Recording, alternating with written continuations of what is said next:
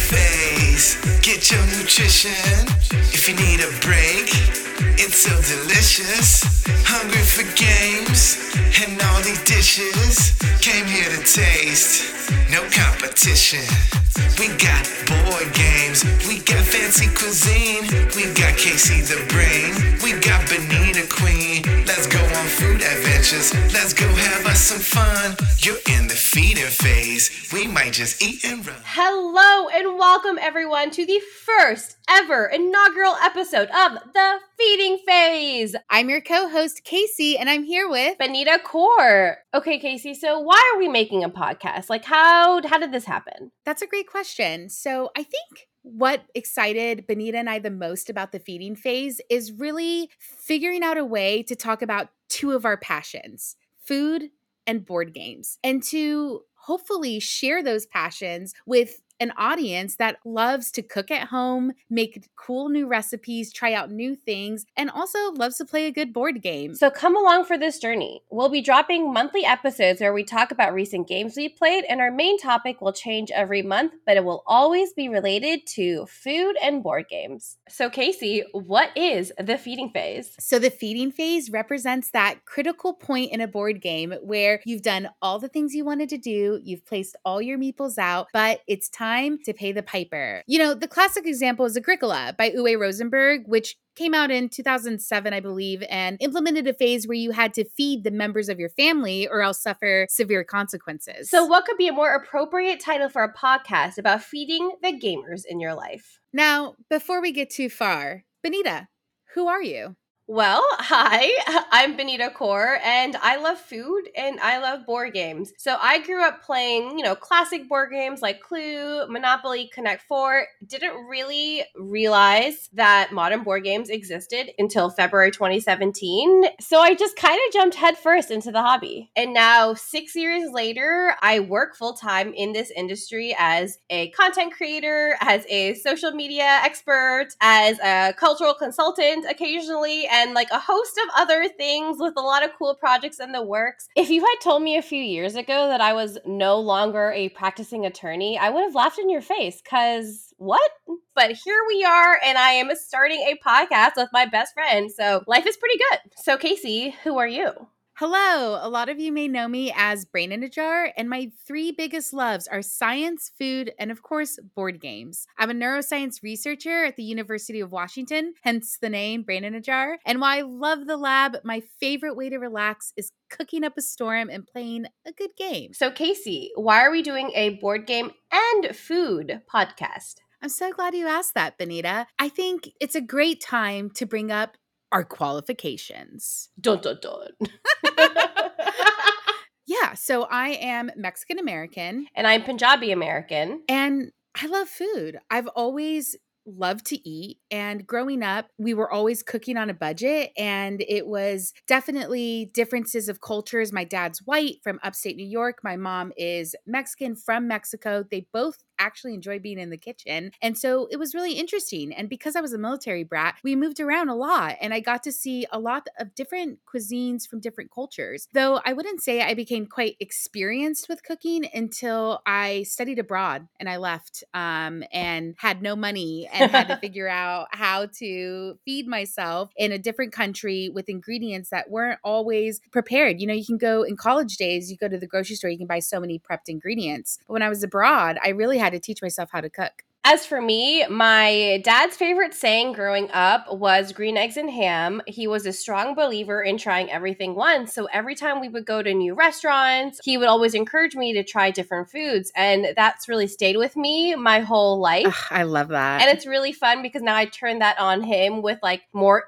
interesting like food items that he's never like had before. Both my parents cook and, you know, I went to India every year growing up and I would stay there for a month or two at a time. So I got really really, really familiar with Indian food. And then as I got older, I've traveled a lot. And one of the reasons why I love to travel is for the food. That's why anyone travels, right? Literally, it's the best reason to travel. So I love trying foods from different cultures. 10 years ago, I got really into cooking and I watched like every cooking YouTube channel possibly out there and just started really experimenting with different cuisines. I would like hyper focus on a cuisine for three months before moving on to another cuisine. And I just got to, got a lot of experience that way. Oh, that's amazing. Was there any hyper focus cuisine type that never left? Korean food. I still adore Korean food.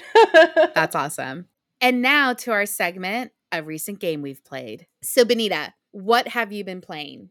A recent game I've played is Books of Time, designed by Filip Głowacz and published by Board and Dice. So, Books of Time is all about incredible combinations and strategic possibilities. Like, who doesn't like combo building? Kasey, I know you love combo building. I love me some combo building. So, the concept of book crafting is really at the heart of Books of Time. As players, you are collecting and adding pages to your book, and there are three different kinds of books. There's trade, science, and industry. Each page represents a action that can be activated and hence forming really powerful combos that really shape your gameplay experience.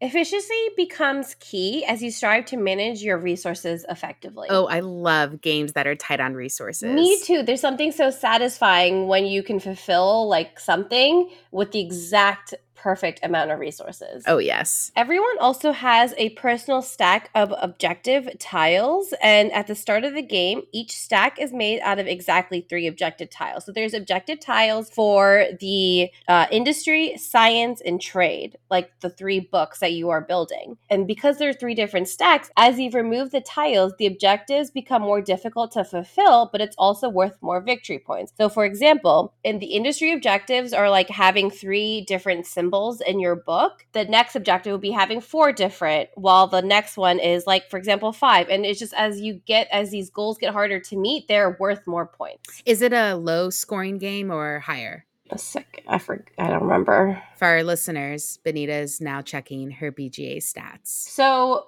the score was 86 Beneeta, 82 Justin. So it was a very Ooh. close game. Sorry, Justin. so it's just books of time is is really fun you know i enjoy building these books i think they really did a good job with theme there's an action where you do something called close the books there's something called turn the pages and yeah someone might say it's a gimmick but it's a gimmick that works and that i'm really enjoying i did mention there's also a lectern where what you place in the middle of the table wait, wait, wait, wait, wait. What is a lectern? Kasey, a lectern is a book stand that you put books on so you could read properly. I did not realize that had such a fancy name. it's so fancy. Books of Time is very fancy. So, what you have on the lectern is another set of book and it kind of gives you a free action every round and it also keeps track of when the game ends because books of time is not play until you're done it is a round specific game depending on how many players are playing Ooh, that's a that brings up a good question. Do you prefer a game with a set number of rounds or do you like it where the efficiency of the group is what drives the ending of the game? oh that is a really hard question because i like both and there's games that do both really well i'm so sorry i can't give you a better answer because i like both of them No, totally. I feel you. I guess, like, personally, if I'm playing two player at home with my partner or two player you and me, and I have no time constraints, I love no set number of rounds and that it's how well everyone's playing and driving the game forward that determines the length of the game. But I will say nine times out of 10, when I'm playing in a group or I'm playing like I'm out playing or I only have a certain amount of time to play a game, I do prefer having a set number of rounds because then it's like I know no matter what, even if everyone sucks at the game, it's going to end at some point. Yeah, I get that. Another thing I like about this game is the civilization board. I like tracks on tracks on tracks. Kasey, do you like tracks on tracks on tracks? I like tracks on tracks on tracks. and so the civilization board has a track for the industry, science, and trade. And you're going up these tracks, you're getting resources, you're getting to do different actions. It's so much more combo building. The pages that you're activating will sometimes activate the civilization board, or the civilization board will activate pages. If you like combo building, if you like engine building, if you like tracks on tracks on tracks, you will really enjoy Books of Time.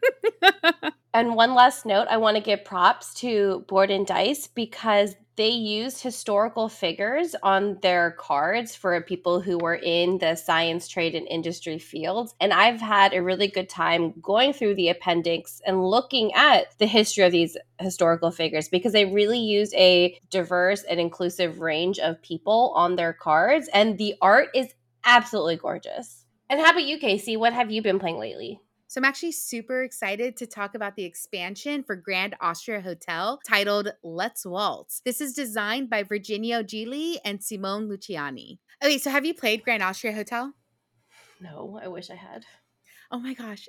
I want to play it with you really bad because I think I you'd really, want to like play it. I own it, Kasey. I own. I bought it in year one of gaming, and I've just never fucking played it. We're going to get it played. So, in Grand Austria Hotel, the theme is that you're running your hotel, right? And you're trying to get these patrons into the seats. They have orders, they want their crumpets and tea and red wine. Who doesn't?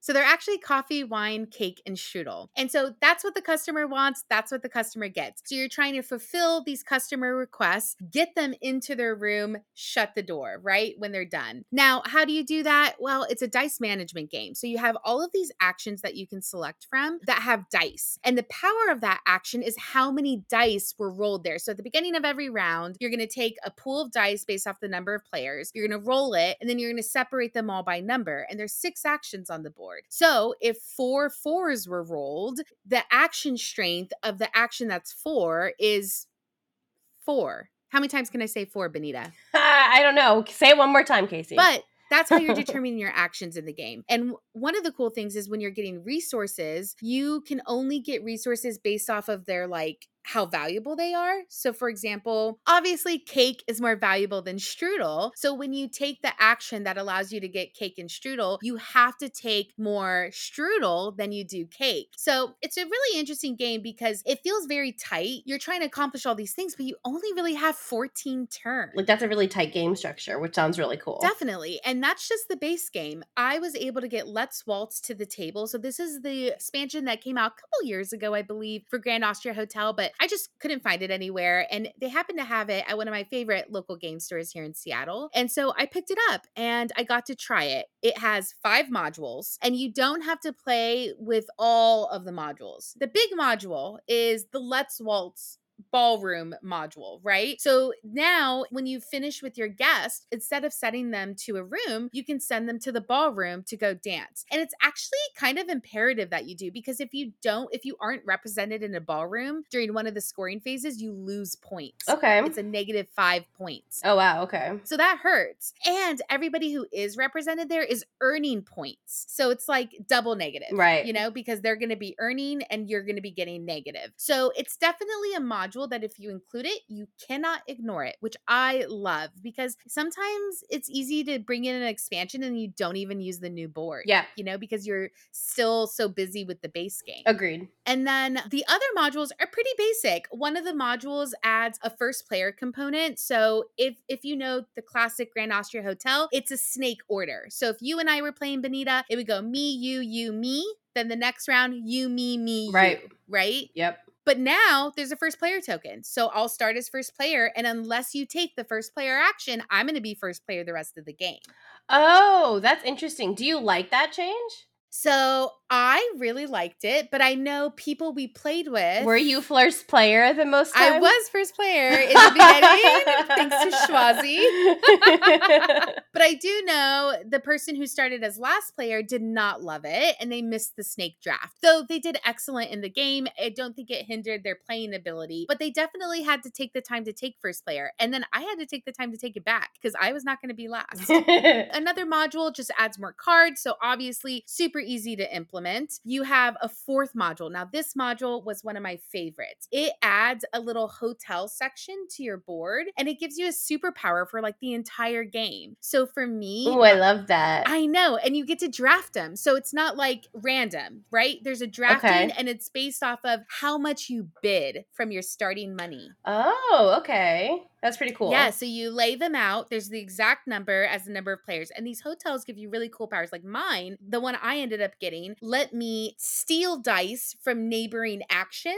Oh shit. So I could increase the power of my action. nice. And let me tell you, I used it every time I could. It was absolutely incredible. right. Yeah. And then the final module is the celebrities module. Now, I wish we would have played with all five. Celebrities was the one module we didn't choose. Oh, it adds okay. three new dice, and I think it's actually one of the more compl. It's it's not as co- it's not as heavy handed as the ballroom, right? Mhm. But it is a little bit more than the others. And when I was teaching the game, I could see the players at the tables eyes glazing over the minute I pulled out that fifth module. They were like, "Mm-mm, Okay. no more. I'm done." I mean, that's a lot of modules to add. Like, that's a lot. it's a lot. And Grand Austria Hotel, there's already so much you're trying to get done and accomplish in the base game. Yeah. You know, so if you don't play it as often, it's hard. And I do know I really loved it. Do I think any of them are forever? Like I would never play without? I don't know. A person at the table said they don't play Grand Austria Hotel enough to take advantage of the expansion, but they were really excited to play it. So you want to know one thing that did kind of irk me for the Let's Waltz expansion? of course. So in the base game Grand Austria Hotel, the strudel is a brown cube.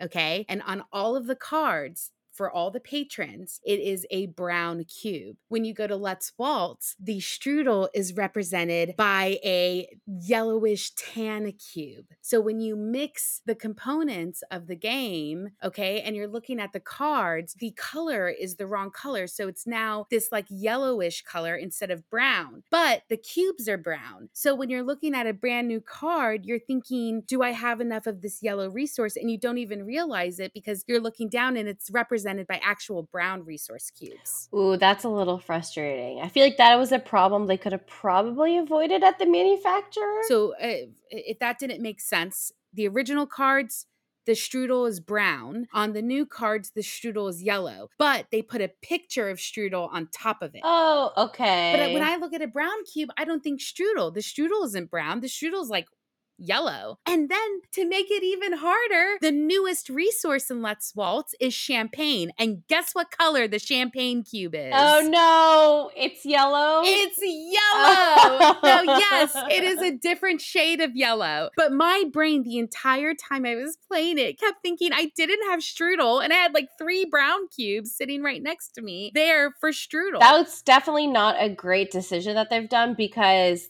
yellow and brown with a card issue, that's that's hard. It's insane. And I felt like I was the only person at the table who like actually cared. I kept complaining about it over and over again. And everyone's like, yeah, They're just like, "Uh, we got it, Kasey. Like it's not that big a deal. yeah, yeah. One of the guys I was playing with was like, well, you know, it's hard to color match. I'm like, I know. Basically, like Kasey, you're being hysterical right now. I was the only Yeah. woman.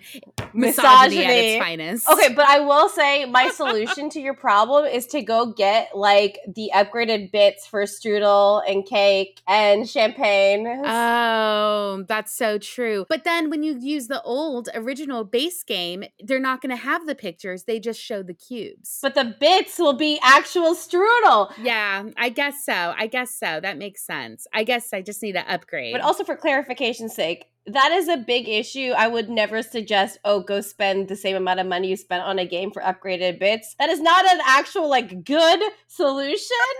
but for Kasey, I'm gonna say that. it is one of my Yeah. favorites. So I'm probably going to do that. Um, but yeah, I was just like the whole game I couldn't I couldn't stop complaining about it. oh my god. That's so funny. Every month, we're going to be having a new topic. And for our first ever episode, we wanted to talk about our perfect three course game night. Kasey, what does that mean exactly? Okay, so can we jump back to early 2021? Yes, I know the sad, really, really height of the pandemic, but there was a trend going on TikTok, which was the four course game challenge. And what couples or friend groups would do is they would do rock, paper, scissors, and each winner would choose like the appetizer and then the entree and then drinks and then dessert. And they would go literally to different fast food places to go pick up these items or even restaurants to get to go. Yeah. And I just fell in love with that tradition. So Miguel and I decided to do a four course game night. So we like did rock, paper, scissors and we paired games with food and um like and had a, a similar like time structure, right? So a filler would be an appetizer, while for a main course you would do something that maybe takes an hour and a half, right? And then dessert would be something sweet, nothing too too long, something you're tired, you know, you need something quick before you go to bed. And honestly, it just became a tradition. Right. So I was excited for us to introduce ourselves by showing you what would be our perfect three course game night and what foods we would pair. And I also want to mention that Beneeta and I are catering to two different audiences tonight. I'll be talking about a three course game night for two players. And I'm going to be doing the perfect game night for three to four players.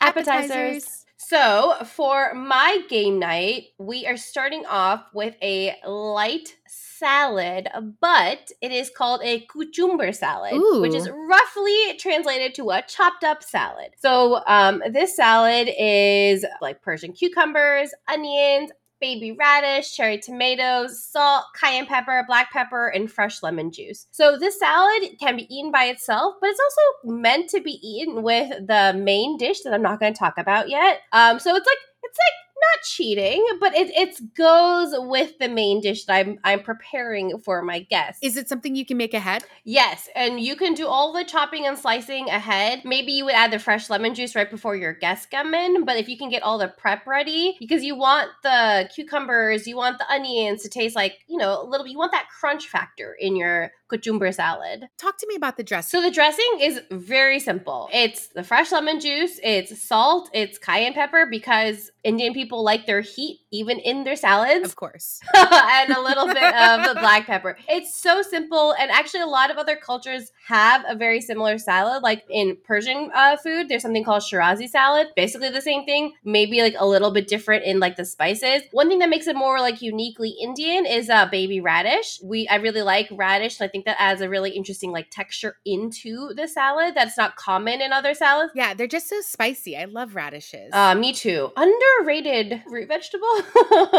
so I thought a really good pairing for the salad was Green Team Wins, designed by Nathan Thornton and published by 25th Century Games. To win, you have to get on the green team, stay on the green team, and win because that's what the green team does. They win. And that is 100% taken from the Green Team Wins entry because I thought that was so funny. So, what are you doing in Green Team Wins? It is a super fun party game. I have probably played Green Team Wins over like a hundred times. Everyone starts off on the loser orange team. You're gonna randomly taking questions off the deck. There's gonna be three different types of questions. There's gonna be something called fill in the blank. This or that, or multiple choice. And there's also a board game expansion, y'all, just FYI. Um, it could be like Euro games versus Ameritrash games, or multiple choice can be like favorite ice cream flavor, vanilla, chocolate, strawberry. There's like really interesting questions. And what you do is that on your player board, which is a dry erase marker, you write your answer down and then simultaneously you reveal the answers. The majority of the answers win and they go on to the green team. If you're already on the green team and you're in the majority, you stay on the green team. And if you're on the green team and your answer is in the minority, dun dun dun, you go back to the orange team. I've taught this game to so many people and they love it. And it's just it's just a really chill party game. I just I love it so much. Have you played it, Kasey? I have played Green Team Wins, and it is such a delight. Um, I'd love to know since you played it so much, how do you keep it fresh? Because while I enjoy it, I tend to find that it's something I play once with a new crowd and maybe not bring out again. I don't know if you felt similarly. Well, there's so many cards, so I sometimes, if depending on who I'm playing with, I will like go through the cards and maybe choose like some really like fun ones. And I love that. That makes sense. yeah, and like you know, like the board game expansion pack, like I definitely obviously bring it out for my board gamer friends, and I make sure it's not included for like if I'm introducing to my family because they'll be like, "What is Ameritrash?" and how do I explain that? Yeah, I learned I learned some facts about my friends and family that I was like shocked. I'm like, that's your favorite ice cream flavor? Like, how can you be so wrong? oh my God. That's so cute. I love it. How about you, Kasey? What is your appetizer and game accompaniment? Okay, so Beneeta's serving up for fourish people at her game night. For me, this is date night. Okay, this is what I do best. So, first course, drinks. We gotta, you know, look ourselves up a little bit. Heck yeah. have a little bit of fun. So, I'm gonna do, since y'all are getting to know us, I tried to be classic with some dishes that I really, really love to go to. And my favorite cocktail recipe to make at home is a margarita, but not just any margarita, a pomegranate margarita. Ooh. I swear by these. I call them Kasey's Deadly Margaritas. They are very well known. Amongst people. Why have I not had a Kasey's Deadly Margarita? I've known you for so long now. I'm actually so sad that I didn't make them when I came out to visit you. I blame I getting know. sick, but next time we are together, I need to make some deadly margaritas because they're really good. I think you'd love them. I think what we're gonna have to do is when we are at Gen Con together, we're gonna have to go to a liquor store and get the ingredients for Kasey's Deadly Margaritas. Let's talk about those ingredients. Okay, so a margarita is classic. If you're putting too much, you're doing too much. Okay, like you don't want to do too much to margarita. Um, I do two ounces tequila. My favorite tequila is Hornitos Reposado. I think tequila is technically like even like a champagne. Like if it's not from a certain region, is it even a tequila? oh, I had no idea. Yeah. And so I use two ounces of that. And then I do about half an ounce to an ounce of freshly squeezed lime juice, just depending on like how spicy the lime is um, that day. And then I do two ounces of pomegranate juice. Now, with pomegranate juice, you don't need to make a simple syrup. Right? Like, so I don't need to boil down sugar water or do any of that. The pomegranate juice has enough sugar in it to sweeten my cocktail. Are you using like fresh pomegranate juice, or are you buying like that um like POM pomegranate juice? I, okay, I'm a cheat. I just buy POM. Yeah, no judgment. Exactly. If you use fresh pomegranate juice, I would probably do some sort of reduction with it with sugar to sweeten it up a little bit, I would imagine. Half an ounce of an orange liqueur. Could uh, a different you could like orange liqueur also could be like a triple sec, right? Exactly. Triple sec. Um, I like Cointreau. Okay. I think it's cheaper. I like Cointreau too. it's my favorite. It's not as expensive as Grand Marnier. It's not as cheap as triple sec. It's the perfect Goldilocks thing. It's like right in the middle. Ice shaken, done. Um, salted rim, it's up to you. I don't do salted rims because it's a mess. Um, but let me tell you, that margarita is gonna put some hair on your chest. and what am I pairing this deadly cocktail with? Botanik. Botanik is designed by a team of designers Frank Crittin, Gregoire Largey, and Sébastien Pauchon. The artist is Franck Dion, and it's published by Space Cowboys. So, Botanik is a two player game. And in the game, you're laying down tiles and you're also set collecting. But the way you do this is really interesting. So, there's this like main board that you're sharing between both players. One player has their side, I have my side, and then there's a middle lane. Okay. And every time a new tile is revealed, I have a choice. I can either put this on my side of the board or in the middle lane. But if I put it on my side of the board, it can only go in certain spaces. So it has to match by color or type, one of the two. So if I pulled a red pipe looking structure and there's another red pipe looking structure, they don't have to be the same, but as long as they're the same color, I can place it on my side of the board. Okay. Okay. Now, it's on my side of the board.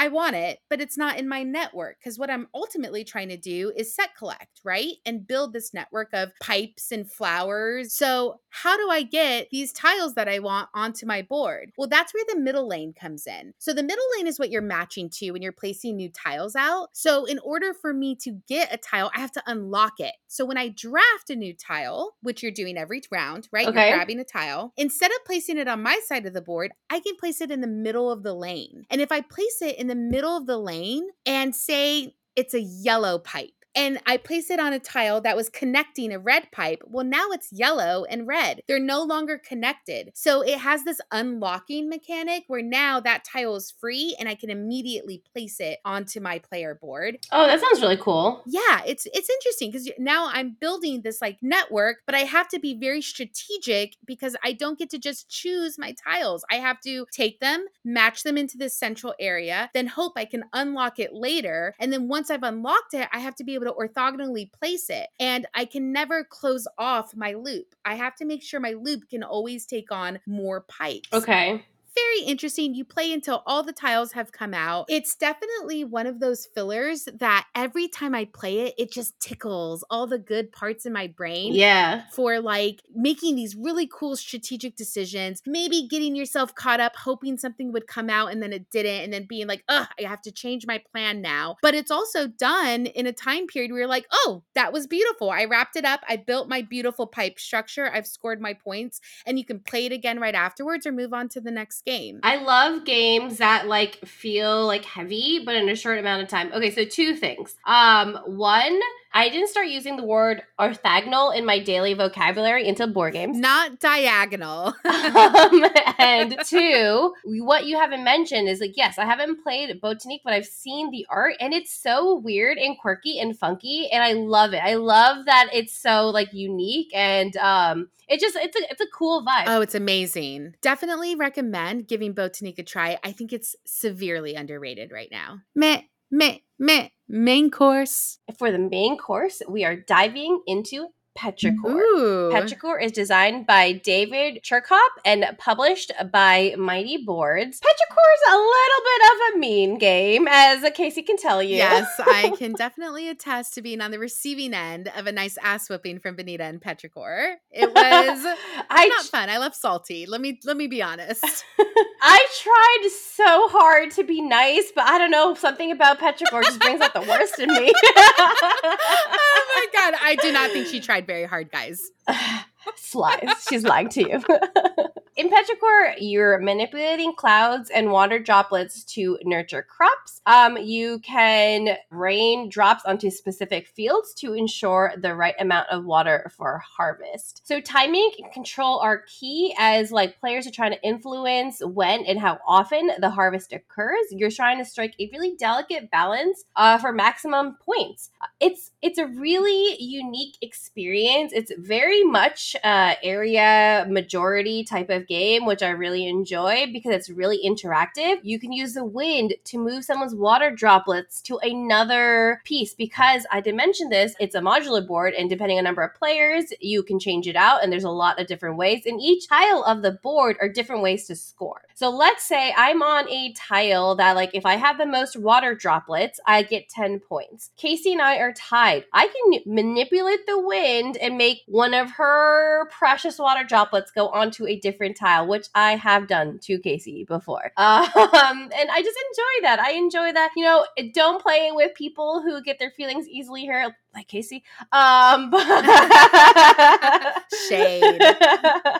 no, I just I really enjoy how interactive it is, and it's it's a wonderful game, and it's also gorgeous. Now, Beneeta, talk to me about these clouds. So clouds, it's kind of like the real world. After a certain point, like if the clouds become too full of water droplets, they have to rain down. You can also make them rain down earlier based on like various actions that you can do. And if you time it well, you can bump clouds into each other, making one super cloud. There's just there's a lot of fun things that like thematically work as well. And I'm not talking about the expansions, but they have had so many expansions, like a flower expansion, a bee expansion, a cow manure expansion that adds some methane into it.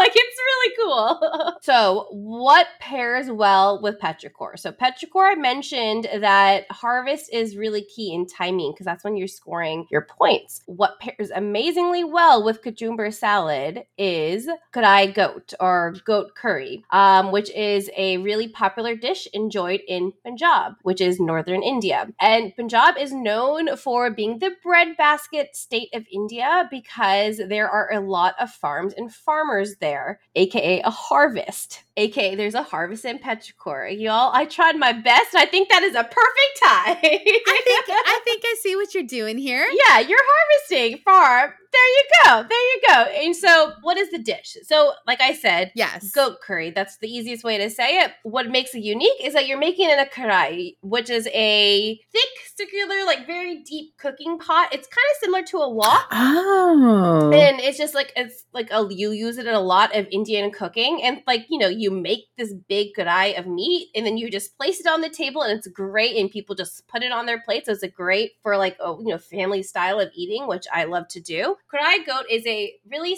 spicy dish with like to have like tender chunks of bone in goat or lamb. I'm specifically talking about goat that is slow cooked in a karai with like ground spices, onions, tomatoes, green chili, and yogurt. A lot of other like countries will have this dish. Like this is a very popular dish in Pakistan. One way that their dish is different from the Indian dish is that they don't use onions in their masala, which I find fascinating because Oh, like interesting. Onions is a base of masala, like in so many Indian dishes.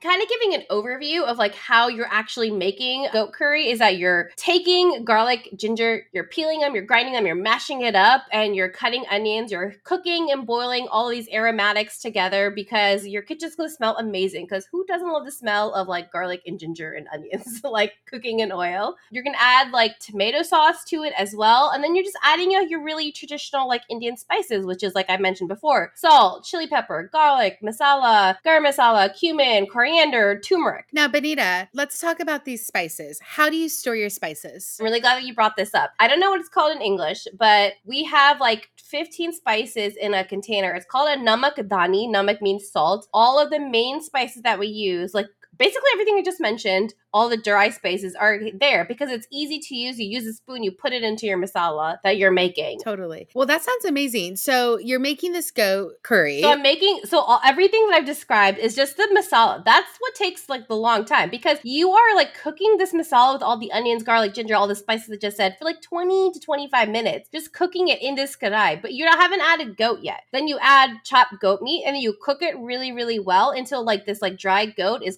covered in the spices.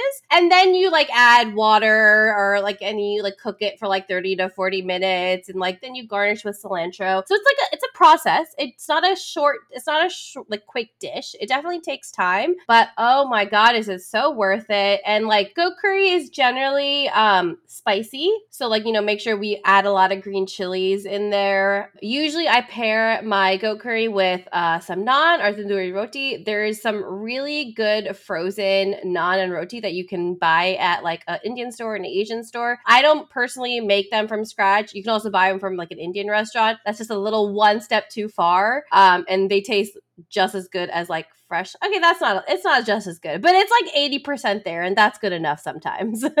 Man, now I really want to go get some.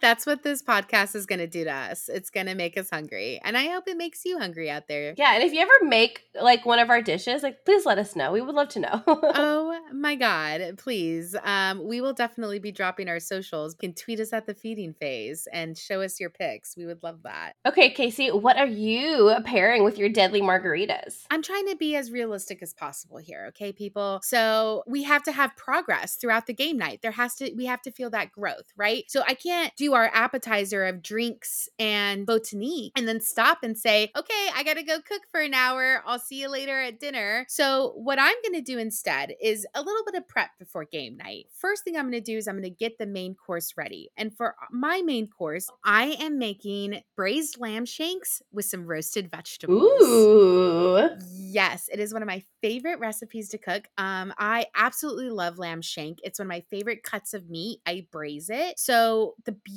of a lamb shank is I can get that going and you leave it and forget it. And I imagine that's kind of similar with the goat curry because once you get it going, it's got to simmer, right? You have to baby the masala for the first 20, 25 minutes, which I'm similar to like you have to make the braise and then you just let it go. Exactly. And like I brown my lamb shanks, right? Get them nice and dark. I pull them out. I just do a really simple salt and pepper for that process. And then once I remove them, you can add in whatever type of vegetables you want. If I had everything in my fridge that I needed, I would do chopped up carrots, celery, and onion, right? And then a little bit of tomato paste in the bottom. And then you can add in some sort of stock. Honestly, I just made this dish a couple of days ago. I completely forgot to buy carrots. I completely forgot to buy celery. All I had were onions, three very dried up red chilies, and a ton of garlic that was already sprouting on me. Oh no.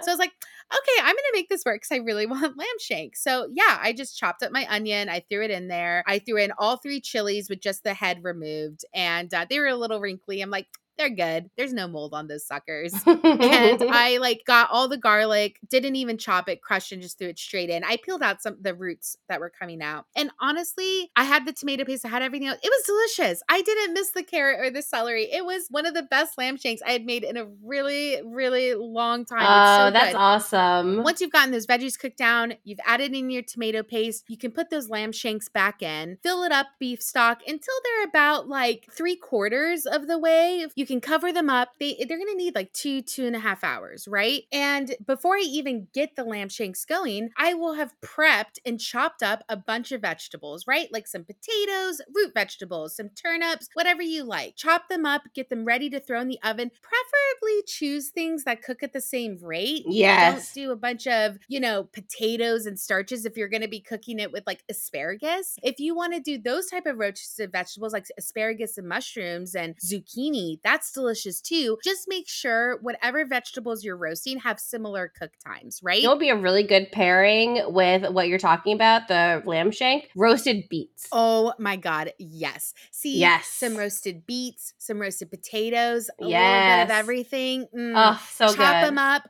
oil them up, put lots of garlic powder, salt, pepper, some cayenne. Ooh, it's going to be so good. And then I'm just going to put it off to the side because that's not going anywhere, right? And um, while those are braising, we've now played our Botanik. We've had our margarita. We're feeling good. I'll go over, I'll flip over the lamb shanks maybe if they need it. But then we're moving on to our main course game. Do you know what game pairs best with the lamb shank, Beneeta? What pairs best with the lamb shank, Kasey? A Feast for Odin by Uwe Rosenberg. I knew it. Oh my God, I knew it was going to be an Uwe game. I knew it was going to be an Uwe game. I knew Like, it. it's the feeding phase here. I had to start us off with some sort of game that has a feeding mechanic in it. I love it. And of course, I want to talk about one of my favorites, A Feast for Odin. So I won't just be talking about the classic A Feast for Odin. I really want to focus today on the expansion, the Norwegians. Apparently, I am all about the expansions today. But I recently got to the table the Norwegians expansion for A Feast for Odin. Beneeta, have you gotten a chance to play A Feast for Odin? I do, and I love it. It's so good. Have you played the expansion? I have not. Well, that makes sense because I will say the Norwegians, I heard was recommended for people who play at smaller player counts, like a two player game. Right. And some of the things that it brings is like the action board now, instead of the classic action board in the base game, you can turn the action board based off of how many players you're playing with. oh. So you can make the sites more oh. competitive in a two player game. Oh, I love that. Oh yes, and a feast for Odin is so heavy, and I'm not okay. Look, if you know an Uwe game, I think you can get a feast for Odin. Sure. you have the twelve steps. It walks you through it. You know what you're Wait, doing. wait, wait, wait, wait, wait, wait, wait. wait. Let's clarify. Let's clarify. If you play his like farming games, if you know Uwe from like Bohnanza Patchwork. or Patchwork, then this is like a little bit of a step up. Let's let's let's preface that. I think that is an excellent clarification. I always forget like how versatile yeah, Uwe is. he's a very versatile designer. I'm not trying to say that it's like the most complicated game, but it isn't a game that I would jump to to teach new people, like to teach my friends. So I really love playing it with my partner at the two player count because I don't have to teach it to anybody. We both know the game. So I was so excited to get the Norwegians expansion because I really wanted to see if there's a way we could make it a little bit more competitive. I also love the breeding component in all Uwe games. Anytime I can make more animals, I just want to do that mechanic over and over again. Um, and now with this new action board, breeding is a little bit more, you can, it's a better strategy than it is in the base game. okay, cool. And it also adds pig breeding and horse breeding as well. So obviously, A Feast for Odin, very loved. Number 23 on the BGG list. But I just need to get it to the table more often because I will say every time I set that game up, I set up as a beast, first Yeah. of all. It is not Yeah. an easy game to set up. It's a table hog, especially with the Norwegians expansion. When you get into it, it almost feels like every time I play the first round of A Feast for Odin, it's like the first time I'm playing the game Oh wow. because it is so overwhelming with choices because you're seeing this huge action board, right? I think there's like over 80 worker placement spots. Like that's a lot. it's insane. it's absolutely insane. yeah. And then you start off with a fair amount of workers. I think you have five or six workers in the first round of the game. You, there's a lot of things you can do. And it's like, what do I do? I don't know what to do. And Yeah. so we're sitting there and we're playing it. And I'm always like wanting to make this perfect decision. and you know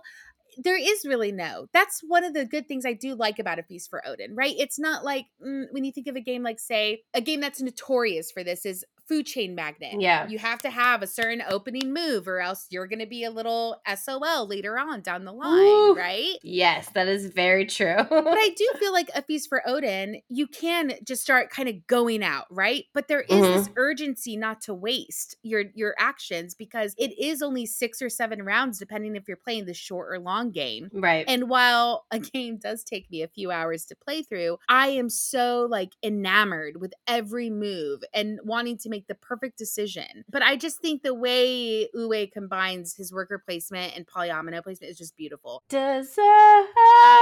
Okay, Kasey, we had your deadly margaritas. You had your amazing, tasty lamb shanks. How are you ending your game night? Okay, so it's the end of the night. We're tired. We just played a Feast for Odin with the Norwegians expansion. It was a couple of hours. We're also incredibly stuffed from all of that lamb shank. So I want something light, something simple, and I do not want to cook. So I'm using the popsicles I prepared the night before. That's right. Homemade strawberry popsicles, one of my favorites. And they're actually really easy to make. All you need are fresh strawberries, water, sugar, and lemon juice, preferably fresh. And what you're going to do is you're going to take your strawberries, you're going to muddle them up. You need a popsicle former, right? Right, right. They sell them everywhere. They're really easy to get and, and they're machine washable. You're going to muddle strawberries into the popsicle form and then you're going to fill it with this lemony sugar water mixture all the way up to the top and then freeze them overnight. Then the next day, they're absolutely going to be delicious strawberry popsicles with fresh chunks of strawberries. Ugh, I love. But what would I pair with something so bright and colorful? Well, I would pair that with the perfect dessert game, Project L. Oh, nice. You played Project L, right, I Beneeta? love Project L. It's so good. And it's such a good game after a heavy game because the last thing I want is like too much, right? Like Project L is just satisfying. It's just like a satisfying game to play. The pieces are bright and colorful, just like the popsicle. And you're fitting all of your pieces into the beautifully shaped double inlaid boards. Also, you got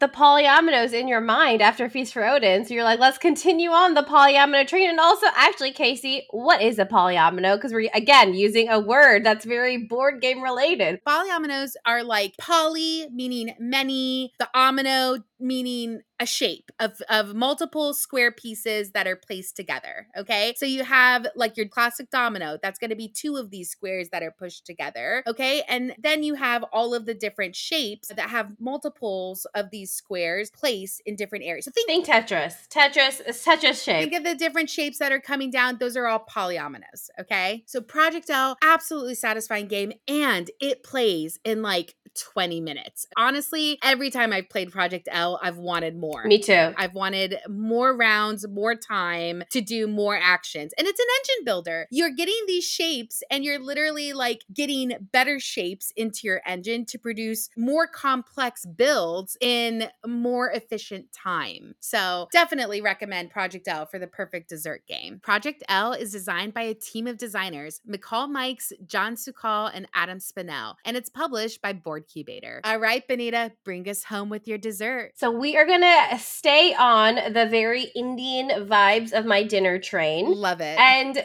for those of you who don't know me, I don't really have a sweet tooth. Oftentimes I want just one dessert. Bum bum bum.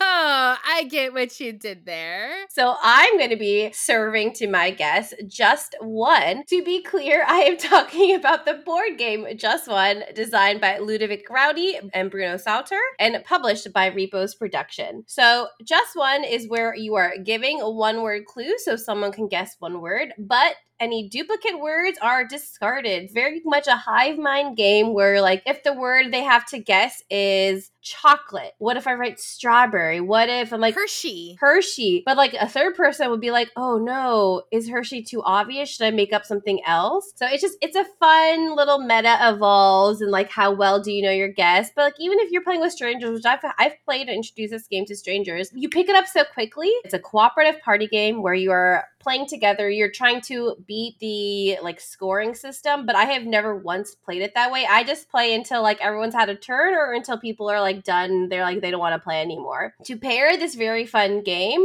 we are making a dish called Mango Tango. Oh. Mango Tango is a dish my mom has made ever since I can remember. I grew up eating this dish. Um, it is such a simple thing to make. What you do, you before everyone comes over, you make this dessert and then you put it into your fridge. So mango tango is a combination of orange jello. You make the jello, like you just go buy a packet of jello.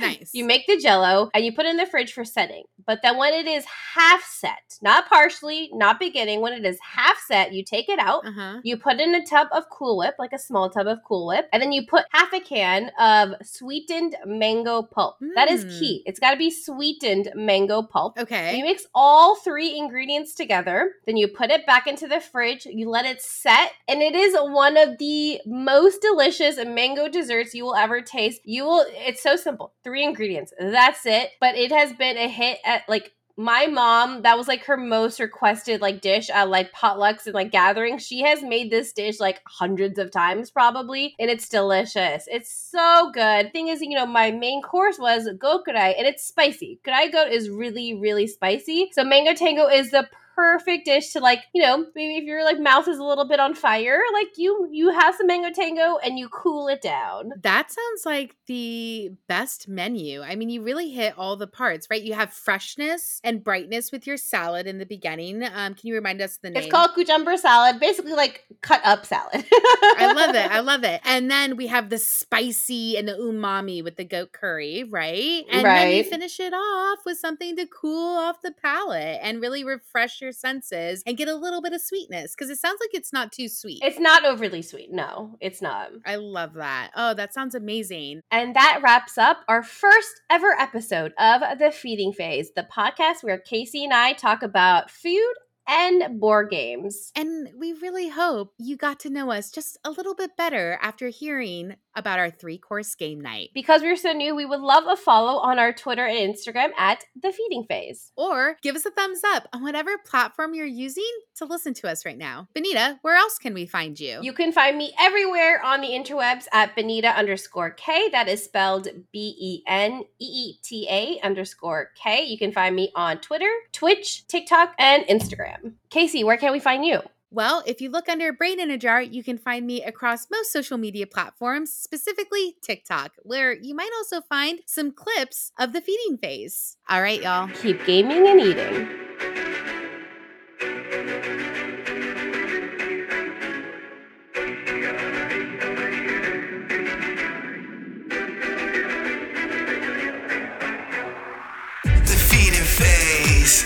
Your nutrition. If you need a break, it's so delicious. Hungry for games and all these dishes. Came here to taste. No competition. We got board games. We got fancy cuisine. We got Kasey the Brain. We got Beneeta Queen. Let's go on food adventures. Let's go have us some fun. You're in the feeding phase. We might just eat and run. We got board games. We got fancy cuisine. We got Kasey the Brain. We got Beneeta Queen. Let's go on food adventures. Let's go have us some fun. You're in the feeding phase. We might just eat and run. I love it. That was cute. That was cute.